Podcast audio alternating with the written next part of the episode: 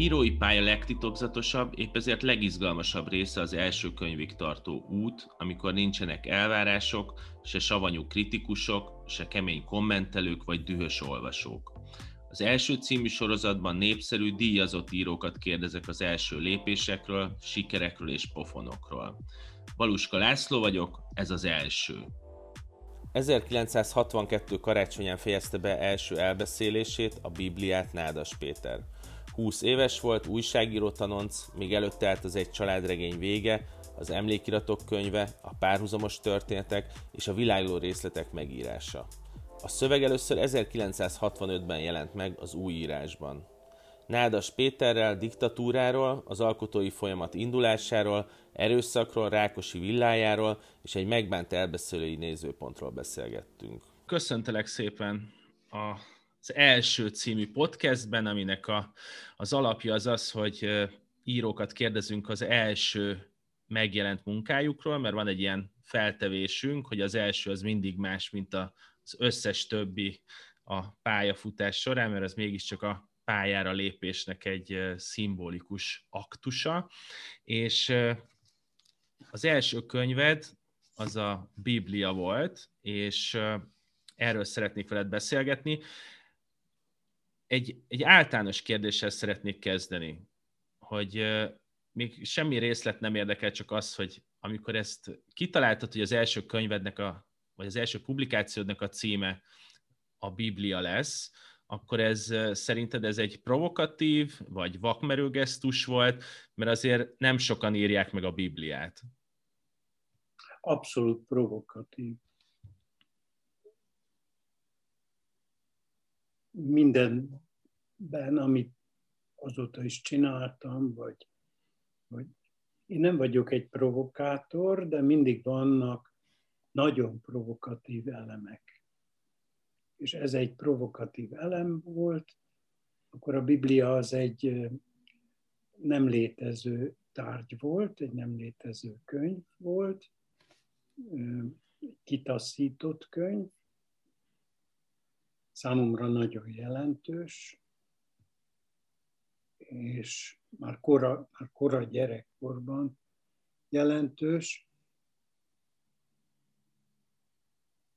És itt nem csak szent könyvként, hanem tárgyként fogtam föl,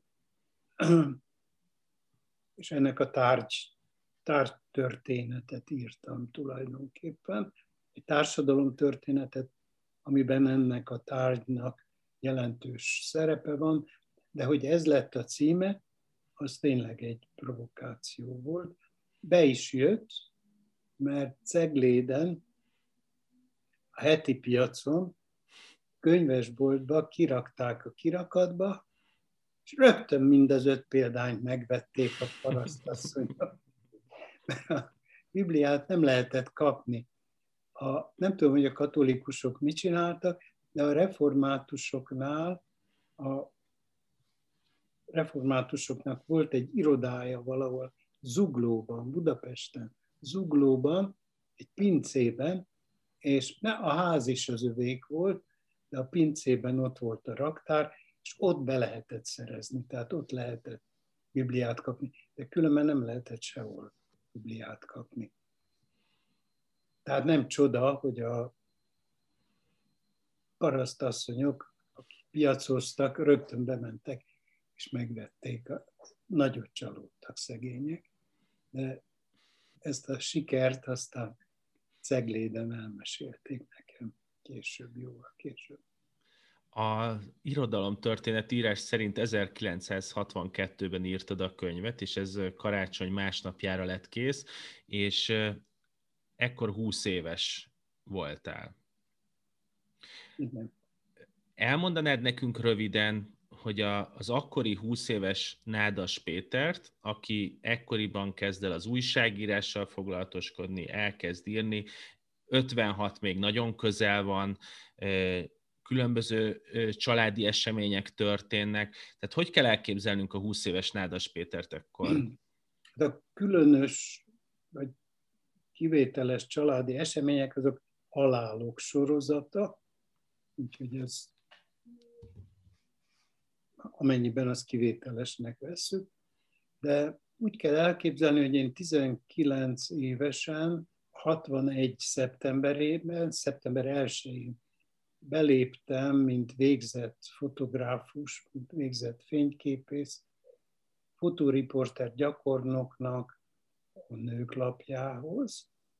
És ahogy beléptem, a Nők Lapja szerkesztőségének a titkárságán átvonult kezében kéziratta Salamon Magda, és én arra gondoltam, életemben először, soha előtte és azután sem gondoltam, ez a nő kell nekem.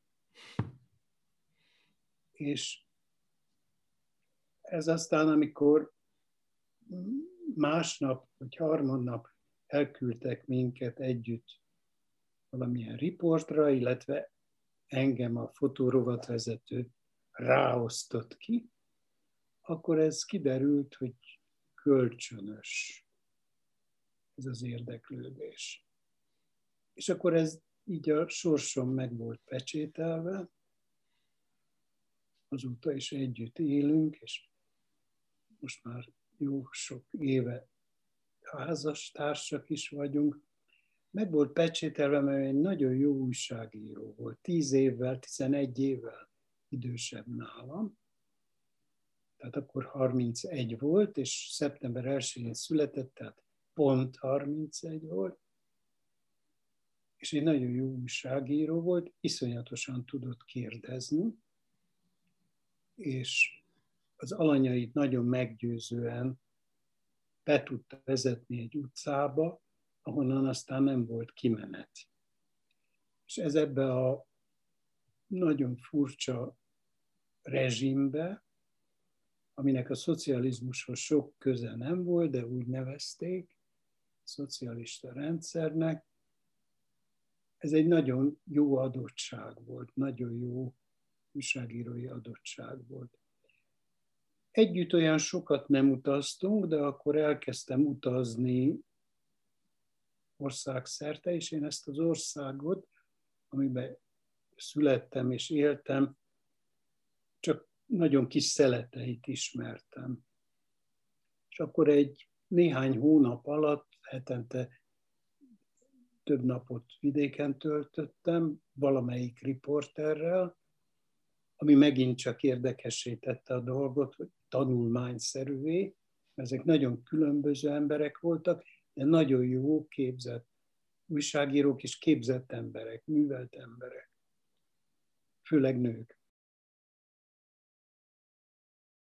Akkor adta az ország a TS szervezések utáni képet. Én egy tragédiát hoztam, egy tökéletes, teljes tragédiát a saját életemmel, a szüleim életével, a család történettel, mindennel, és konfrontálódtam egy egészen más jellegű tragédiával, de ugyanannak a tragédiának egy, hogy mondjam, egy más vetületével. De ezt egy nagyon pozitív helyzetben tettem meg, mert hát közben szerelmes voltam, és ez kölcsönös volt. És egy nagyon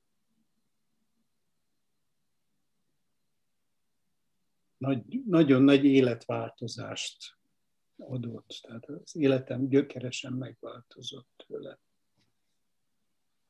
És így történt aztán, hogy 62, ez egy konfrontációnak, egy szembesítésnek az eredménye, ez az elbeszélés. Gyerekkoromtól kezdve írtam, soha semmi, amit írtam, azt én magam nem tartottam sikerültnek. Számomra a nagy orosz irodalom jelentette a zsinórmértéket, és ahhoz képest, hát ezek, amiket én írogattam, az tavaszi galambfing volt, ez megint Mészöly idézet. Ez volt az első olyan, ami elégedettséggel töltött el, amit magamtól is elfogadtam. És akkor ezt ez a történethez, amire majd mindjárt szeretnék rátérni. Mi volt az a mozgatórugó, hogyha említed azt, hogy nem tartottad sikerültnek az írásokat, ami miatt azt érezted, hogy ez mégis egy sikerült írás, tehát hogy ezzel már el lehet kezdeni belépni az úgynevezett irodalmi életbe. Ugye ez később, 65-ben fog az Új Írásban megjelenni először. Igen. Nem éreztem úgy, hogy nekem be kéne lépni egyáltalán valamibe. Az irodalmi élet, az úgynevezett irodalmi élet meg végképp nem érdekel, mert olyan botcsinált a szerzőkkel volt tele, akik abszolút nem érdekeltek, akik megérdekeltek volna, azok nem jelentek meg, vagy alig jelentek meg, vagy néhány ezeres példányszámban jelentek meg, és nem lehetett a könyveiket utolérni. Feketeseggűek voltak, ahogy mondták, és nem akartam belelépni ebbe, hogy hogyan jutott az Új Íráshoz, arra már nem emlékszem. De minden esetre nagyon 65-ben jelent meg ott, 64 végén, 65 májusában jelent meg, és ott sokáig rágódtak rajta, talán 64 végén kerülhetett valahogy oda, nem tőlem. Valakitől, aki kéziratban olvasta. A kézirat akkor egy nagy dolog volt, mert összesen 4 példányt lehetett a indigóval csinálni, mert többet az írógép nem bírt el, és az ember maga gépelt helyesebben, ezt aztán letisztázta a Simon Joli, ez a Nők Lapja levelezési rovatának volt munkatársa, és mint az ördög úgy tudott gépelni, és hibátlanul, és akkor ő legépelte. Tehát nem nekem kellett pötyögnöm, én lepötyögtem az első példányt, és aztán ő leírta rendesen hibátlanul. És ez a 4 példányból egy valahogy elkerült az Új Írás szerkesztőségébe. De nem emlékszem, lehet, hogy én küldtem. Nem emlékszem rá. De kinek küldtem volna? Nem ismertem ott senkit. Nem tudom. A lényeg, hogy valahogy elkerült a Biblia című írásod oda, és megjelent, és ott elindult egy írói pálya. Az elbeszélés, ez egy hosszú elbeszélés, amiben egy családot ismerünk meg, aminek van egy Till Gyuri nevű kamasz főhőse, ha mondhatjuk így, és ez a történet, ez azzal kezdődik, hogy megismerünk egy vaskaput. Ezt, ha megengeded, akkor fölolvasom az első mondatot. A rozsdamarta, tövükből meglazult rózsák, a függők és cifra akantuszlevelek hosszan csörömpöltek, ha kinyitották vagy becsukták a nehezen nyíló és nehezen záródó monumentális vaskaput. Ebbe a vaskapuba, ezen a vaskapun keresztül kell belépnünk, ahogy más szereplőknek is majd, és nyilván a Biblia cím miatt itt rögtön szembesülünk azzal, hogy itt egy valamiféle kerttel van dolgunk, valamilyen zárt világgal, ahol történni fognak majd dolgok, és ezek a dolgok később kiderülnek, hogy valahogy így a bűnbeeséshez kapcsolódnak nekem olvasóként. Till Gyuri, és ez a család, ez jó módban él, az apát azt autóval hozzák és viszik a városban, és erről a helyről, amiről majd mindjárt kérdezni fogok, jómódú szomszédok is vannak, és egy olyan világot ismerünk meg az elején, ahol látszólag egy egy szép családi életet élnek, viszont nagyon gyorsan, rögtön az első fejezetben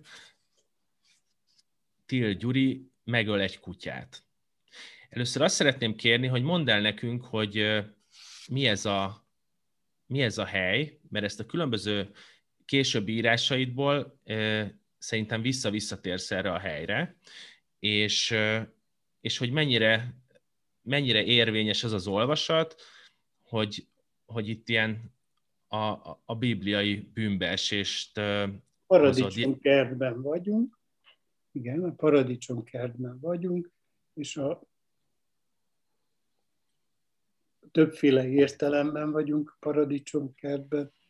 Egyrészt a természetben vagyunk, fák és bokrok és virágok között, ahol a házak egymástól nagyon távol állnak. Ez a budai hegyvidék, az egykori Sváb-hegy, akkor Szabadság-hegynek nevezték.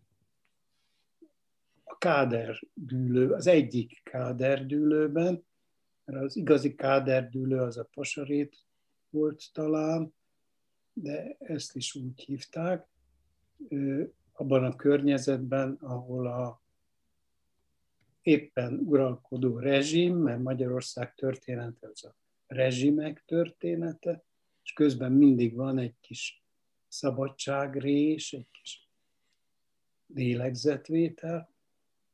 A rezsimek, az éppen uralkodó rezsim átvette, ellopta az előző rezsim gazdáitól ezt a birtokot, ezt a paradicsomot, és most ő uralkodik benne, hogy aztán később átadja a következő rezsimnek.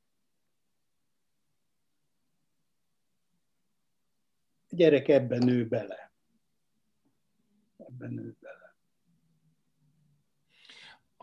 És akkor itt eljutunk a kérdés második feléhez, hogy megismerjük ezt a paradicsomi állapotot, de a fiú elkezd játszani a kiskutyájukkal, a család kutyájával, és ott van egy pillanat, amit bizonyos értelemben én a játék felszabadultságának érzek, bizonyos szempontból megszűnik egy ilyen hatalmi helyzet a kiskutya és a kisfiú között, és valahogy valamilyen nagyon ösztönös dolgok lépnek életbe, és a kutyát azt a gyerek különös kegyetlenséggel megöli.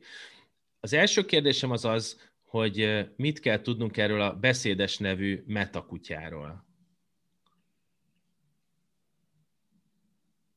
Igen, ez tényleg a bűnbeesés, de a szónak a kettős értelmében ma úgy látom, vagy már elég régóta úgy látom, hogy ez egy nagyon erős felütés, elég borzalmas felütés, és egy olyan írói túlzás, amit ma már nem követnék el. Ez tényleg így van? Igen, hát különben nem mondanám. Nem, csak azért kérdezem, mert a gyilkosság kérdése az azért más szövegeidben is megjelenik. Itt a tehát hogy miben túlzás ez?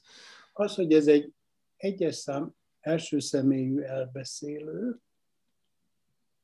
és az egyes szám első személyű elbeszélő, mint egy életvallomásként magára vállalja egy kutya elpusztítását, egy élőlény elpusztítását.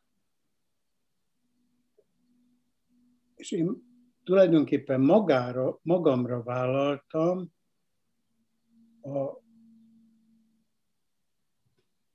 ennek az új osztálynak az eredendő bűnét. És ezt ma már nem tenném meg, mert ez nem igaz.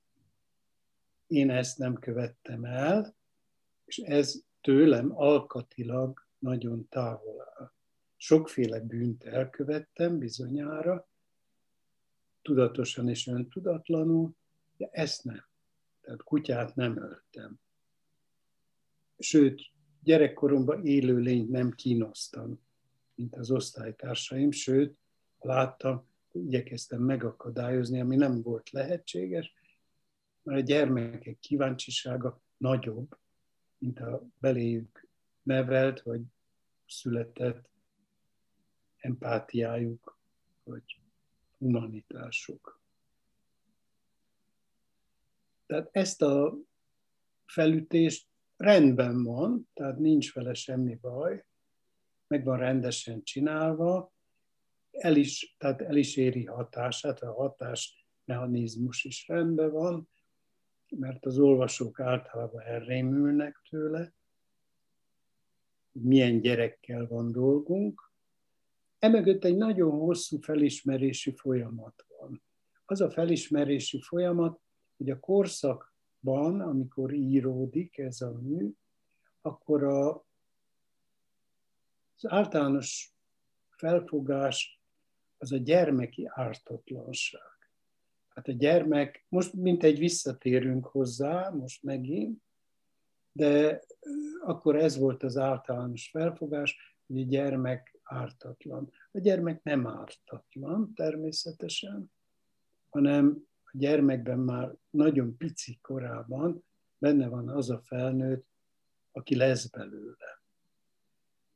És az a felnőtt bármilyen lesz, aki lesz, szembesül azzal, hogy az embernek milyen a természete, az embernek gyilkos a természete. Sok disznót legyilkol, sok csirkét legyilkol, sok hernyót eltapos, sok szúnyogot megöl, sok legyet elkap, őzekre és vaddisznókra vadászik, és büszke rá, a trófeákat fölakasztja, és így tovább, és így tovább.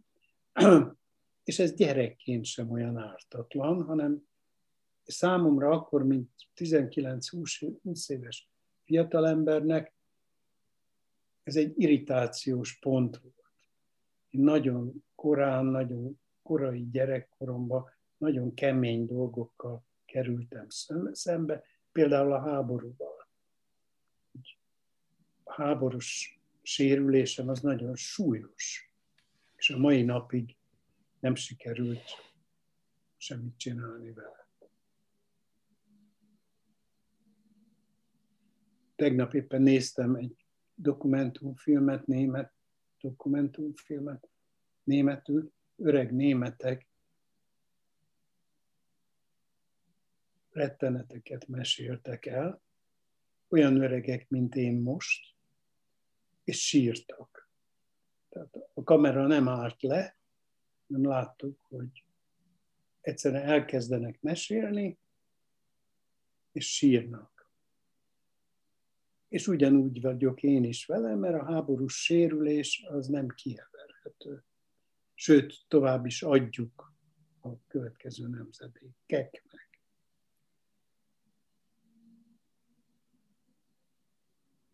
Tehát ezzel az előélettel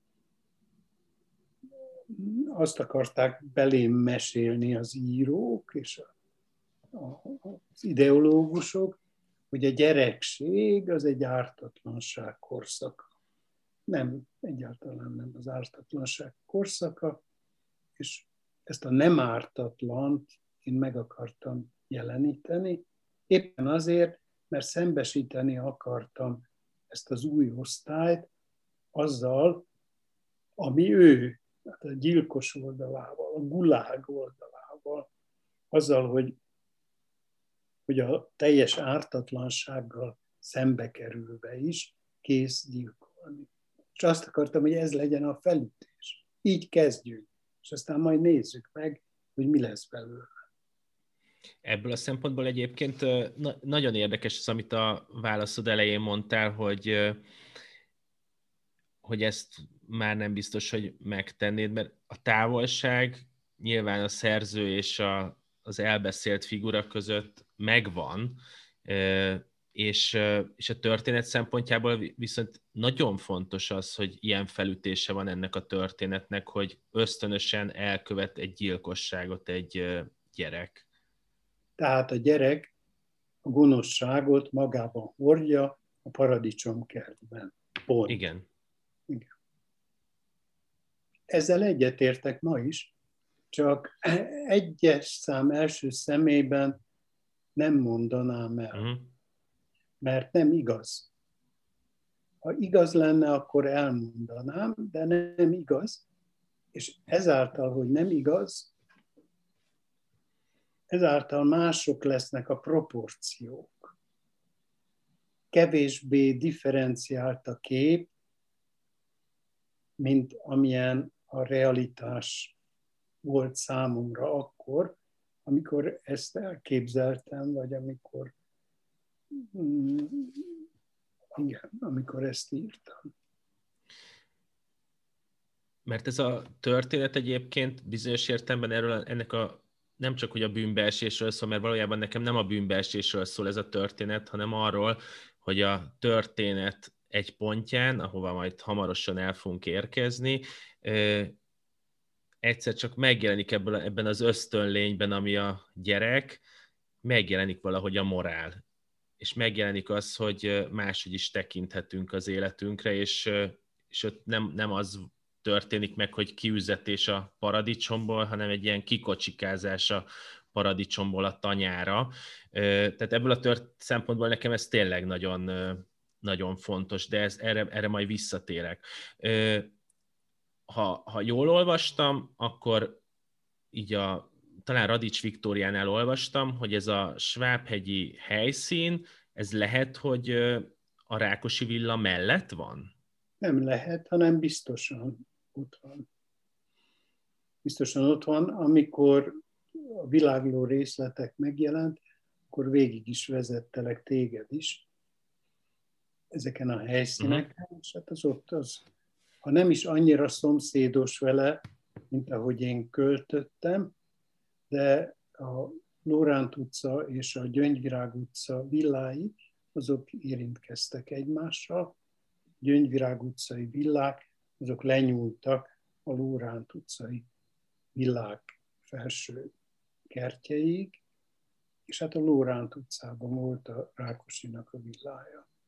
Azt rendesen, ahogy egy rezsim alakul, a főnök kinéz magának egy házat, vagy a főnök titkársága, és akkor a környező házakból kitelepítik ki, utálják, kisodorják az embereket és a lakókat, és maguk betelepülnek. Ez történt velünk is, hogy miért azt azt nem sikerült kiderítenem, mi volt az értelme. Valószínűleg az, hogy a rezsim urai, talán maga Rákosi elvtárs kinézte a szüleimet valamilyen. Valószínűbb, hogy a Gerő elvtárs és a Rákosi elvtárs kinézte a szüleimet valamilyen magasabb pozícióra, és akkor előre beültették őket egy olyan villába, amit akkor Horváth Márton elvtárs, a tollamat Szarva Márton, és leírom. Horváth Márton elvtárs éppen kiköltözött, mert nem találta elég jónak. Még jobb villába akart költözni. Igaza volt, teljes mértékben igaza volt, az a villa, amiben minket beköltöztettek, a jó pozsonyi úti lakásunkból, az a villa egy nyári háznak volt építve, és annak is az előző rezsim mentalitásának megfelelően fenn az ernyő, nincsen kas, egy finom bonyhádi nemesi család, akinek kevés pénze lehetett, és nagyon vacak hideg házat épít, teljesen szigetelés nélkül, rá a földre, az anyaföldre, de nagyon elegánsnak kinéző házat épített, amit azóta is a különböző nemzedékek állandóan átépítenek, és egyre rondább, és egyre kétségbejtőbb lesz. Most talán lebontották már, és kacsalábon forgó várat építettek a helyére. Minden esetre ennek a háznak a története is maga a a rezsim vagy rezsimek története, hogy egyik a másiknak a saját olcsúságát és elégtelenségét átadja. De hát a természet, az természet volt itt is, a fák voltak, és egy gyerek számára ez minden újdonság és élményforrás. És ebből csináltam aztán egy történetet, ebből a belső élményből, ebből a szembesülési élményből, abból, hogy micsoda különbség van a két világ, a tanya, ahonnan Szidike a cselédlány jön, és e között az urizáló, teljesen mindenféle megalapozás nélküli világ között, ami egyébként szép, és a gyermek számára paradicsomi, holott ő maga egy gyilkos. Hát azért ez elég differenciált, meg elég sokszínű és sokrétű, de ennél a realitás az differenciáltabb volt. A történet... akartam, és ami csak félig sikerült. Miért csak félig sikerült? Mert benne van ez a hamisság. Tehát, hogy az egyes szám első személyen kívül számomra akkor sokféle okból, ez is a történelmi okok egyike. Másika. Nem tudtam kilépni az egyes szám első személyből, nem tudtam belépni egy igazi elbeszélői szerepbe, hanem kénytelen voltam elhagyni. Ez egyrészt összefüggött a második világháború utáni individualizációs elmebajhoz, hogy az irodalom semmi más nem csinált, mint egy egyes szám első személy elbeszélésbe beleragadt, és nem tudott se té, se tova, se jobbra, se balra, sehova ellépni ebből, amivel mindent eltorzított, vagy majd mindent eltorzított. Nagyon kevés az egyes szám első személyű elbeszélésben a nem eltorzítási lehetőség. Hát abban a pillanatban a másik személy már torz. Már csak az, amit én látok belőle. Az pedig nem egy ember. Az csak az én látószögem, vagy az én látványom. És hogyha sok embert látok, vagy több embert látok, akkor ez egy eltorzított társadalomkép rögtön. Tehát volt a divatnak, vagy a korszaknak egy olyan elvárása, amelyet gondolkodás nélkül teljesítettem. Másrészt volt benne egy másik meggondolás, ami a nemzedék egész irodalmára, erre az egyes szám első személy elbeszélő irodalomra jellemző, hogy cenzorálisan ez volt az egyetlen kis rés, amin az ember át tudott menni a szabadság irányába. Mármint azért, mert ha ezt valaki látja, meg ráadásul egy gyerek látja, akkor nincs nagyon vele mit vitatkozni. Tehát akkor az ideológiai nehéz fegyverzettel nem érdemes neki menni. Déri Tibor Felelet című regényének érdemes neki menni, vagy a befejezetlen mondatnak, mert az nem egyes szám első személyű elbeszélő, hanem egy klasszikus körkép, egy klasszikus kép. És akkor ott lehet lövöldözni, és ideológiai szempontból kritikai tűz alá venni. egy gyerek elbeszélőt, aki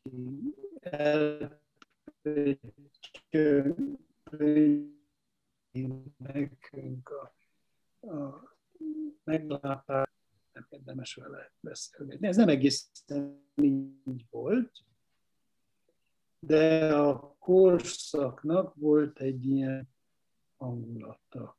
Valahogy ki oson minden tudó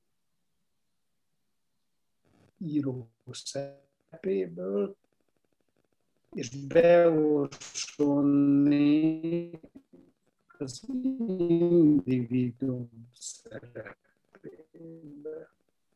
Ennek volt egy pozitív hozadéka az irodalomnak, vagy a művészet, ha én vagyok, én felelős vagyok magamért, én megvallom bűneimet, olyanokat is, amelyeket nem követtem el. Az öcsém volt híres arról, hogy amikor az iskolában valami eltűnt, valakinek a tolltartója, vagy a radírgumia, és megkérdezte a tanárbácsi, vagy a tanítónéni, hogy gyerekek, kilopta el a ormainak a radírját, akkor az öcsém rögtön, amintán ilyenkor hallgatást következett, jelentkezett, hogy én. És akkor egy idő után azt mondták neki, hogy kilopta el, kivette el, kitalálta meg, Nádas maradjon ülve. Erről mindig jelentkezett. Tehát ez egy hülyeség. Tehát magamra venni valamit, amit nem követtem el, az egy deformáció. Ez egy családi deformáció volt, amit mind a ketten követtünk. És én még 20 éves koromban ezt követtem. Aztán átláttam, és nem követtem. Viszont ha olvasóként vitatkozhatok veled alkotóval, akkor nekem nagyon fontos volt, hogy ezt egy gyerek nézőpontjából követhetem végig ezt a történetet, mert egyfelől ez az ösztönösség, a kutya meggyilkolása után, ugye megjelenik Szidike, a cselédlány Budán, a családnál, és ezzel egy új világ jelenik meg akit ebben a... megint csak kínozni kezd, ugyanazzal a vehemenciával, ahogy a kutyát megölte. És a szélére jutunk annak, hogy ez sikeres, csak hát ott van a nagymama, aki még erőteljesebb eszközökkel kínozza, mobbingolja ezt a fiatal lányt, és ez aztán útját állja annak, hogy a gyerek maga is ebbe a családi mobbingba belépjen. Igen, és azért is érdekes ez, mert a gyerek ösztönösen már magával hordozza azt a hatalmat, amibe beleszületik, tehát, hogy ő onnan beszél a Szidikével is, hogy egyfelől mindent ami a fiú fejében megszületik, annak úgy kell lennie. Ezt ugye a szomszéd lányjal, Évával is megpróbálja elérni, és ők hasonló hatalmi... Nekem fontos ez a hatalmi rendszer ebben az elbeszélésben, mert Évával ezt a hatalmi rendszert nem tudja lejátszani, mert Éva egy ponton azt mondja neki, hogy az apámmal vitetlek majd el. Igen. És ő a nagyobb hatalom. És ez ebből derül ki, hogy ő a nagyobb hatalom, így van. Szidikének viszont semmilyen eszköze nincsen, hanem ő ilyen ártatlanul szinte megjelenik ebben a történetben, akit folyamatosan vádolnak különböző, nem tudom, abroszlopással, meg hasonlókkal, és valahogy így a rendszert látjuk működésében, a tágabb rendszert, hogy hogyan lehet ártatlanul ráolvasni bűnöket emberekre, és egy nagyon érdekes helyzet alakul ki, amit szintén szeretnék megemlíteni, hogy Szidikével szóba kerül az, hogy miért van kereszt a nyakában. Ez úgy hangzik ez a rész, hogy akkor minek hordod a keresztet a nyakadban? Kérdeztem diadalmasan. Az édesanyámtól kaptam, első áldozásra felelte. Akkor miért hordod, ha nem hiszel? Ismételtem. Nem válaszolt, tovább dörzsölte a lábos kozmás alját. Látod, ha én nem lennék kommunista, akkor nem hordanék Lenin jelvényt. Te is kommunista vagy? Emelte rám tekintetét. Hát persze, feleltem büszkén. Ez a különbség köztünk, hogy te Istenben hiszel, mi meg kommunisták vagyunk. Te hiszel Istenben, megmondhatod nyugodtan. Én is tanultam hittan. Tehát van egy nagyon erős konfrontációja a két világnak, ami egy ilyen ártatlan jelenetből indul el, és hirtelen az Isten kérdés lesz a közepében, illetve is ez most 2021-ben engem nagyon elkezdett foglalkoztatni, hogy amikor ez megjelent a 60-as években, akkor ez mit jelentett ez a párbeszéd ott az emberek számára, mert nyilván a vallási kérdés, meg a hitbéli kérdés az nem volt egy ilyen a nyilvános térnek egy témája, viszont itt egyszer csak összekapcsolódik a történet elején olvasható gyilkosság azzal, hogy ő egy büszke kommunista. Igen. Hát ez a realitás. Ez volt a realitás, és ez maradt a realitás. De ez ilyen értelemben, most ezt ilyen hideg távolságtartóan mondtad, hogy ez a realitás, de szóval ez borzalmas. Egyfelől azt érzem, hogy ez is egy ilyen bizonyos értelemben egy ilyen provokáció és a rendszer leleplezése, ami mondom nekem fura, hogy a 60-as években ez így megjelenhetett, és de mondom, tehát erről nem éltem akkor, tehát ezt nem tudom felmérni. A másik meg ez, hogy ezek az állandó kérdések, ezek megmaradnak, hogy fontos, hogy magunkat azonosítsuk, fontos, hogy a másikat azonosítsuk, fontos, hogy ezek a világok és kultúrák folyamatosan ütköznek egymással. Tehát akkor te ezt úgy látod, hogy ez realitás maradt, ez van? Természetesen, hogy realitás maradt. Tehát amiből származik, vagy amiből keletkezett, hogy ami emögött az én saját élettörténetem, azzal együtt maradt realitás. Ez nem rajtam kívüli realitás, hanem velem együtt egy realitás. Az Édes Anna áll mögötte, mint irodalmi kép. Én ugyan a Kosztolányit nem szerettem, de ez teljesen világos mindenkinek. Az első kritika, ami róla szól, az egy kosztolányi szakértő írta, Kis Ferenc, és már a számára is rögtön világos volt, hogy emögött a Kosztolányi Édes Annája áll, ami egy nagyon nagy megrázkódtatás volt számomra olvasni, éppen azért nem közvetlenül a megírás előtt, de valamivel előtte olvastam el, és nagyon megrázó volt, éppen azért, mert ott egy másik rezsimbe vagyunk, és megint a rezsim, az a kommunista rezsimmel konfrontálódik. De a keresztény középosztálynak a szempontjából konfrontálódik. És megnéztem ezt a cseléd történetet fordítottjába. Nem az úrfi szempontjából, hanem az új úrfi szempontjából, a kis úrfi szempontjából néztem meg.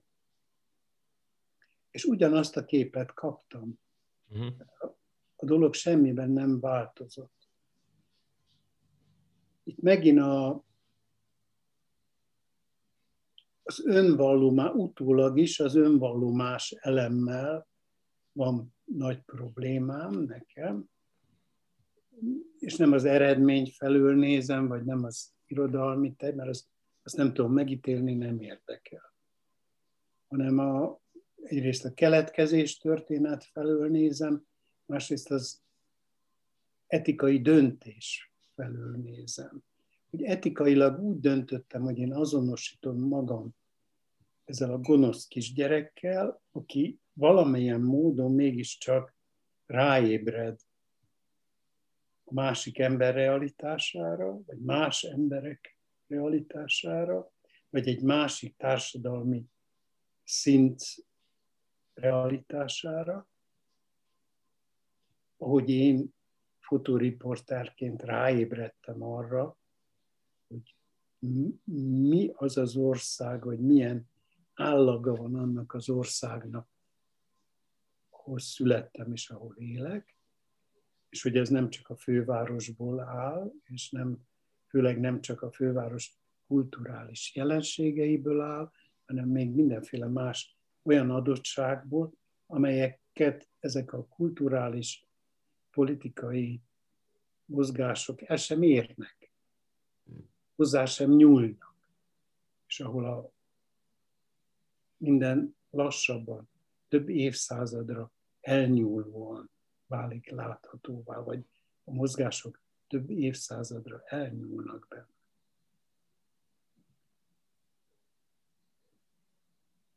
Tehát ez a cseléd történet, ez, hogy úgy mondjam, a társadalmi igazságosság szempontjából érdekelt, és az kommunista gyermek, vagy önmagát kommunistának gondoló gyermek, aki természetesen se a kommunizmusról, se a kommunistaságról semmit nem tud. De van Lenin jelvénye. Legfeljebb, hogy? Azt hiszem van Lenin jelvénye. Van Lenin jelvénye, meg mindenféle jelvénye. Az egyébként egy rossz motívum, egy rosszul használt motívum, mert Lenin jelvény az csak 56 után volt. Az arra találták ki, hogy a Lenin jelvényt hordók, azok bosszantották az ellenforradalmárokat, illetve a forradalmárokat bosszantották. Bosszantották azt a népességnek azt a tömegét, aki nem gondolta, hogy ez Lenin elvtárs eszméivel, ez még valahogy helyrehozható. Akkor az újonnan alapított párt és az újonnan alapított kommunista ifjúsági szövetség tagjai Lenin jelvényeket hordtak, és innen jön a motívum. De ez az 50-es években nem volt jellemző, hogy valaki, sőt egyáltalán szerintem nem is volt Lenin jelvény. Sarló és kalapács volt, tehát voltak kommunisták, akik sarló és kalapácsot viseltek, és hát ez egy nagyon fontos munkásmozgalmi jelkép, ami 100-150 év európai történetét határozza meg. Ez a jelkép lesz aztán a Szovjetunió jelképe is, de hát csak jelkép, mert realitása nem volt se a sarlónak, se a kalapácsnak, legfeljebb annyiban, hogy több milliós, vagy nem tudom én hány millió sarlós embernek kellett éhen halnia miatta. Ezeket a feszültséggócokat próbáltam 20 évesen valamilyen formában bejátszani, de az önvallomás jellegével valószínűleg tévesztettem. Nem tudtam, nem volt elég érett a dolog. Az összefüggéseket viszonylag jól láttam, de a részletek nem voltak elég pontosak, nem lettek elég pontosak. Ide lehet kapcsolni erre a pontra azt a mottót, amit John Locke-tól megadtál, ami magyarul úgy hangzik, hogy nincsenek velünk született elvek. Tehát ez a problémakör, ami valójában nem mottó, tehát a funkciója az mottó, de valójában az egész elbeszélés az körül forog, hogy mit hozunk magunkkal, és hogy megvan-e a remény arra, hogy ezen bizonyos értelemben túllépjük és belássuk a saját hibáinkat. Igen. Ez egy nagyon fontos eleme, emögött az van, hogy akkor elkezdtem újságíróiskolába járni, ahol a filozófia történet az egy fontos tantárgy volt, és az megint csak, tehát a szembesülés az ország realitásával, a TS szervezéseknek a borzalma, az a borzalom, az a külön személyes borzalom, hogy miközben az emberek sírtak, átkozódtak, elveszettek voltak, egy olyan életre volt, az állataikat elvesztették, a földüket elvesztették, az önállóságukat elvesztették. Még néhány évvel ezelőtt itt egy parasztól kérdeztem valamit, egy egykori parasztól kérdeztem valamit, aki aztán a városba járt dolgozni, és azt mondta, hogy hát, az akkor, amíg neki földje volt, az volt a jó, hogy reggelő felkelt, kiment, fölnézett az égre, és akkor tudta, hogy mit kell csinálnia. Senki nem mondott neki semmit. Dehogy nem, az apja, az öregapja, és így visszafelé csinálták, aszerint, ahogy a természet ezt a maga módján megkívánta. Tehát ilyen értelemben meg vagyunk határozva, de ez nem egy eszme, ez a meghatározottság, hanem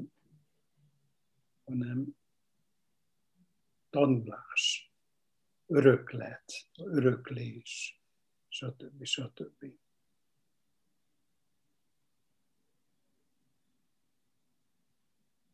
A gonoszság sem született, nem születik az ember. Nagyon ritkán, igen, ez nagyon nehéz elismerni, tehát vannak, akik gonosznak születnek, és azok is maradnak. Vannak, akik jónak születnek, és gonoszok lesznek. Ez sokféle változat van. Vannak gonoszak, akik aztán megjavulnak, és így tovább, és így tovább. Velem az volt akkor a helyzet, és így találkozik a Locke-kal, hogy egyrészt a filozófia történet, másrészt a maga a marxizmus az őrületesen felforgatott. Tehát ez is a szerelem, a filozófia történet és a magyar realitás, ez ilyen felforgatóként viselkedett, és egy 20 éves fiatalembert felforgatott, és annak a, hogy úgy mondjam, a terméke ez az elbeszélés, ennek a felforgatottságnak. És a hibái is.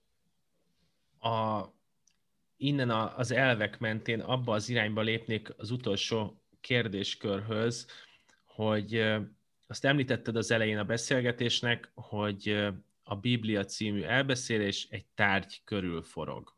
És ez egy nagyon fontos dolog, hogy mi történik ezzel a tárgyal. Megint felolvasnék egy rövid idézetet tőled. A Bibliát anyám vásárolta 1944-ben. Apámat a Dunaparthoz közel egy pincébe falaszták 3 barátjával és egy nyomdagéppel. Egyetlen ablak kötötte őket össze a külvilággal. Itt dobálta le anyám esténként az élelmiszert, és vette át délelőttönként a röplapokat. Ez a Biblia lesz az, amit Szidike majd egy ponton elvisz magával, és ami miatt amit majd a tanyán megtalálnak. Ennyi spoilert engedjünk meg magunknak ezzel az elbeszéléssel kapcsolatban. Szidike azért viszi magával, hogy ezt a Bibliát, mint tárgyat megvédje. Megúlja. Mert a gyermek meggyalázza, a kutyagyilkos gyermek meggyalázza, a Szidike iránt érzett szerelmi dühében meggyalázza a Bibliát. A gyerek elég gyalázatos egy személy, ezt elmondhatjuk, és a Szidike mintegy kimenti a szent tárgyat, amelynek már volt egy korábbi funkciója, mégpedig a munkásmozgalma, vagy az antifasiszta ellenállás szolgálta, a röplapok tetejére az anya rátette álcának ezt a Bibliát. Egy asszony, aki kosárral megy, kosárban zöldségek és a Biblia, azt nem lehet megmotozni, és nem lehet letartóztatni, úgyhogy ezzel menti ez a szimbolikus tárgy, ami egyik történelmi szerepéből, mint egy átmegy a másik történelmi szerepébe. Nekem az a kérdésem, hogy valahol olvastam, hogy ez a röplapos történet is kapcsolódik a családi legendáriumhoz. Igen, ilyen... a Világló részletekben megírtam a realitás tényleg oldalára. Bocsánat, most a Világló részleteket most nem olvastam újra, hogy mi lett ennek a Bibliának a sorsa, ennek a konkrét tárgynak? A konkrét tárgynak? Hát ennek a könyvnek. Valamelyik könyves polcomon van, vagy nincs, de nem tudom. Nem emlékszem. Nem emlékszem rá. Nem, hát a Biblia az a... Nem emlékszem rá. Azt hiszem, találtunk a Világló részletek után egy kérdést, amire nem emlékszel. Ez egy ritka pillanat, Péter. Nem, mert azóta több év telt el, és azóta még szenilisebb vagyok, úgyhogy lehet, hogy ezért nem emlékszem csak rá. Én még egy kérdést szeretnék feltenni így összegzésképpen, hogy engem nagyon meglepett, vagyis őszintén szóval nem lepett meg, hogy bizonyos helyeken kritikusan fogalmaztál az első publikációddal kapcsolatban. Így nem tudom, hogy mikor olvastad utoljára ezt az elbeszélést, de mi az hogy van-e olyan pont ebben az elbeszélésben, ami az akkori 20 éves Nádas Péterből, ami így nagyon mélyen megmaradt benned, mert azt így érzékeltetted, hogy mi az, ami irodalmi vagy elméleti szempontból változott, de mi az az a mag, ami az első szövegedben megvan, és jó érzés visszatekinteni rá.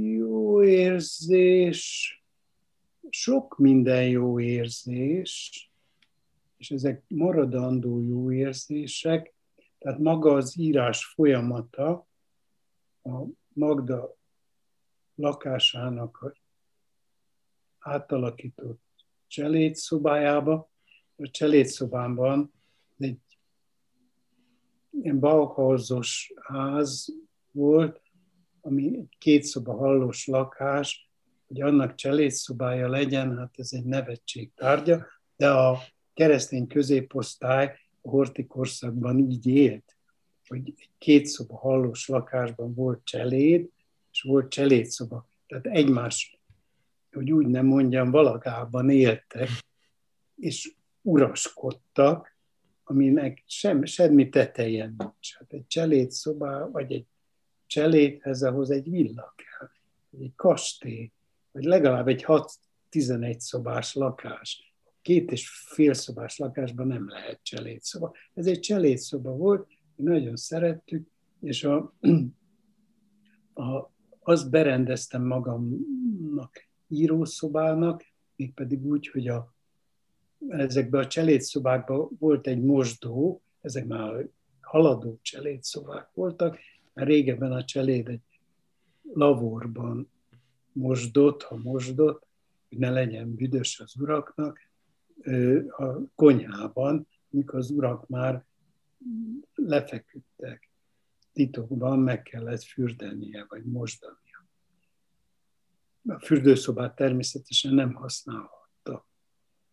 Nagyon szeretnék még sok cseléd regényt és cseléd novellát írni, de hát már nem fogok, hogy micsoda fantasztikus, tehát ez a cseléd úr viszony micsoda borzalmakat rejtett. És ezek szépségeket szerintem nem, vagy nagyon keveset. Ebben a magában, amire én szívesen emlékszek, az írás folyamata volt.